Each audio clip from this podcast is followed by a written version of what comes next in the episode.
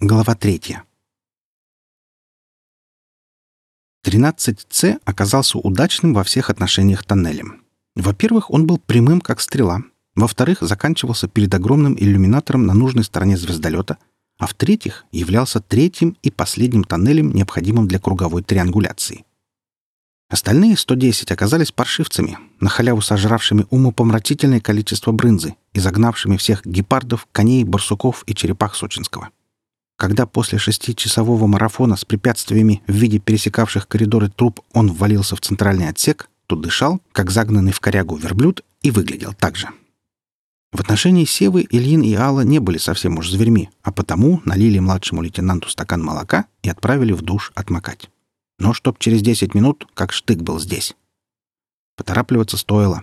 У них оставалось всего 6 часов до того, как выбранные тоннели схлопнутся — Конечно, лазерный дальномер Айболита без труда измерил длины и углы между выбранными проходами, но на этом вся автоматизация заканчивалась. Впереди ждала увлекательная, полная тригонометрия жизнь. А именно секстанты, таблицы Брадиса, логарифмические линейки, а также музейной редкости арифмометр Феликс Дзержинский. Все самодельное, тщательно выструганное и восстановленное из ржавого барахла. Больше всех проблем доставили таблицы — Матричный принтер доктор выбросил 700 лет назад, и Алле от руки пришлось выводить значения синусов, косинусов, тангенсов и котангенсов с точностью до шестого знака после запятой. На всех трех экземплярах. По памяти. Топленым молоком на обратной стороне иллюстрации полного собрания сочинений Расплюева Георгия Николаевича. В далеком прошлом инструктору по рукопашному бою за подарочным изданием великого гуру русской гелиоцентрической кухни пришлось отстоять трехчасовую очередь в ГУМе. Неудивительно, что все два дня совершения акта синусоидального осквернения божественной кулинарии Канискиной боялся приближаться даже доктор Айболит. Да и не смог бы ничем помочь. При всем своем человекознании, в том, что касается школьной программы, док был полным профаном. Он знал все тангенсы Вселенной в лицо, как облупленных, до 140-го знака после запятой — но представить их мог исключительно в троичном коде.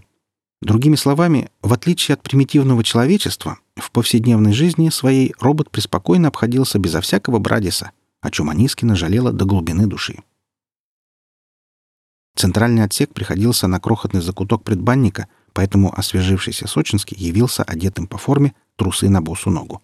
Илин не удостоил подчиненного взглядом, Старший лейтенант Анискин и вовсе отвернулась, спиной показывая, что чего она там, мол, не видела. «Командир, а чего вы так орали-то?» — спросил Сева, подпрыгивая и вытряхивая воду из ушей. «У меня до сих пор ваше «убью» там звенит».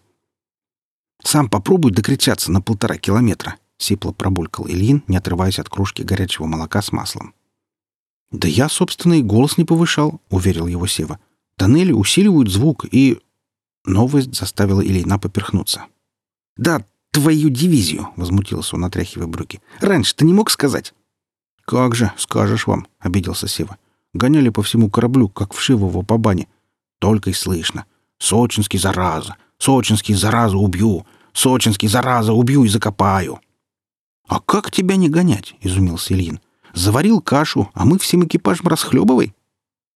«Ладно тебе, командир», — встала на защиту младшего лейтенанта Анискина. «Может, пора уже простить Севку?» Все-таки он старался. Давай простим, а? Как в старые добрые времена. Ильин вспомнил старые времена, и у него тут же разболелись зубы. Все. Сразу. С перекошенным лицом командир повернулся к Айболиту за сочувствием, и тот понятливо запустил свои бормашинки. У робо-доктора для каждого случая была заготовлена емкая фраза. Но «сверлить к чертовой матери, не дожидаясь пульпита» была любимой. В мгновение ока зубы Ильина были изъяты, запломбированы, отполированы и вставлены обратно. Он и мама сказать не успел. Дрожащими пальцами капитан провел по вернувшимся зубам и, посерев лицом, обернулся к Севе. «Я чего?» — угрожающе прошепелявил Ильин. «Я тебе никогда не вшашу!» «А что сразу сочинский?» — обиделся младший лейтенант. «Скажите еще, я виноват, что на борту зубной пасты нет». «А кто тогда виноват?» Что мы ошучились на борту, где ее нет!» В голос зашипел капитан сквозь скобки, которые Ариболит установил для исправления прикуса, сверившись с медицинской карточкой Ильина. Алла, не выдержав, прыснула в кулак, хрюкнула и метнулась в ближайшую кабинку, откуда разразилась утробным хохотом. Через секунду заразная волна накрыла собой остальной экипаж. Смех во все времена был лучшим средством от всех болезней, включая понос, кариес и депрессию. Отсмеявшись и отхрюкавшись, Ильин, Алла, Сева и Айболит восстановили кислотно-щелочной баланс ртов и аккумуляторов, флору-фауну внутренних органов и бионейротранзисторов и пришли в отличное расположение духа. Последнее выразилось в том, что Ильин и Алла простили Севу Сочинского, а добрый доктор, не в силах осознать, что есть дух, освежил помещение одеколоном шипр. «Ну что, кшавчики, ишишахимут шамбаш, чумадуй?» Он силился выдать торжественную речь, но ортопедические скобки превратили ее в шепелявую абракадабру. «Ну что, гаврики, повидали мы с вами разного всякого. Из-за любых бед сухими, считай, выходили. Планеты спасали, цивилизации строили. Так неужели с этой летающей коровой не справимся?» — пытался сказать капитан. Первым гробовую тишину нарушил Сева. «Командир», — начал он, презрев субординацию, — «как ты собираешься значение синусов выговаривать с таким произношением?» Я с трудом разобрал первую фразу, а вторую додумывать пришлось. Там, где про оторванное вымя. Это ты чего имел в виду? Действительно, командир, присоединилась Алла. Мне показалось, или там было... Если коровы стали летать, то мне в космосе делать нечего. Что за упаднические настроения? Ильин адресовал палачу-стоматологу полный мольбы взгляд, на который Айболит только лениво развел манипуляторы, как бы говоря, «А что сразу Айболит?» «Так в карточке написано прописать исправление прикуса по самое не балуй. Сперва зубы запустят, а потом жалуются, что их никто не понимает. Для убедительности док продублировал красноречивый жест текстом на обоих визорах. «Док, миленький, сделай что-нибудь, у нас время заканчивается!» — вскричал Сева. «И мое терпение тоже», — добавила Алла, хрустнув костяшками пальцев. «А что я могу сделать?» — оправдывался Айболит. «Скобки неснимаемые, из биологически рассасывающегося материала. Через полгода выпадут сами. «Через полгода», — обалдел Сева. «У нас через пять с половиной часов тоннели рассосутся. Быстрее нельзя?» «Отчего же нельзя?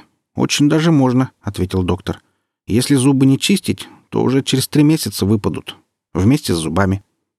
«Да чем ты думал, когда их устанавливал?» — накинулась на него Алла. «Знал же про голосовую синхронизацию». «Конечно, знал», — гордо выпрямился 66-й. «Только ничем я не думал. Командира на исправление прикуса еще маленьким бабушка записала. Так в карточке и записано. Бабушка.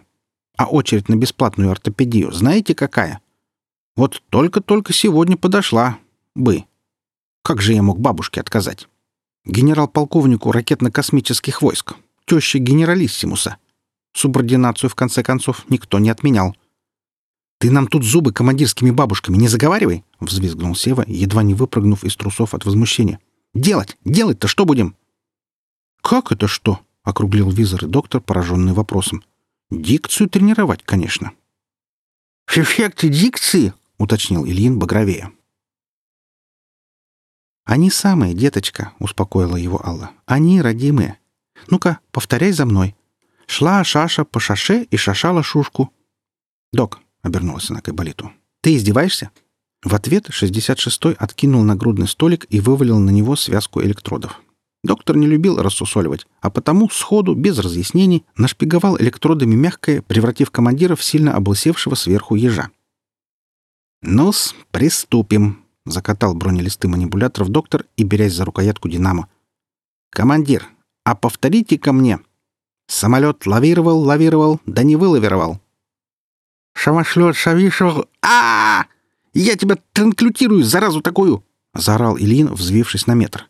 Упав на скамейку, он еще раз подпрыгнул и наобещал Айболиту сорок казней египетских, умея египтяне дезинтегрировать, разрывать атомарные связи и выковыривать нейропротекторы. «Поразительно!» — умилился доктор. «Всего 12 тысяч вольт, а какой впечатляющий результат! Я должен немедленно все это законспектировать». «Я тебя самого сейчас законсервирую, если немедленно не отцепишь свои электроды!» Взорвался Ильин. Его произношение сделало бы честь дикторам центрального телевидения середины XX века. Слова вылетали четко, быстро, решительно, раскатисто и не вызывая сомнений. «Командир, ты вернулся!» — всплеснула руками Алла. «Как я рад!» — хлюпнул носом Сочинский. «Сопли в сторону!» — громовым голосом оборвал капитан телячьей нежности. «Старший лейтенант Анискина, доложить о готовности к триангуляции!» «Все готово, командир!» отрапортовала вскочившая старший лейтенант. «Таблицы, секстанты, логарифмические линейки и Феликс Дзержинский для Айболита — все трижды проверено, синхронизировано и отлажено». «Вольно», — покровительственно кивнул Ильин. «Младший лейтенант Сочинский». «Я», — вскочил Сочинский. «Умеете ли вы брать азимут?» — осведомился капитан. «Помните ли, чем отличается синус от катангенса? Знаете ли, как устроена логарифмическая линейка?» «Чего-чего?» — вытаращился Сева. «Какой еще азимут?» «Так я и думал». Ильин понятливо кивнул головой. «Док, а ну-ка!» Айболита не нужно было просить дважды. Через секунду трусы младшего лейтенанта ощетинились электродами, и пятью минутами позже, дымясь нижней своей частью, охрипший Сочинский без труда брал любую тригонометрическую функцию через двойной интеграл, мог разговаривать натуральными логарифмами, извлекать корень из девятизначных чисел и собирать и разбирать логарифмическую линейку с закрытыми глазами. «Док, ты электроды далеко пока не убирай», — попросил Ильин. «Старший лейтенант», — обратился он к Алле, — «тот же вопрос». В ответ Алла торопливо похоронила Ильина за плинтусом всей тяжестью математических томов, для заучивания наизусть которых в морской пехоте также применяется динамо-машинка. «Прекрасно», — подытожил капитан. «Приступим к триангуляции».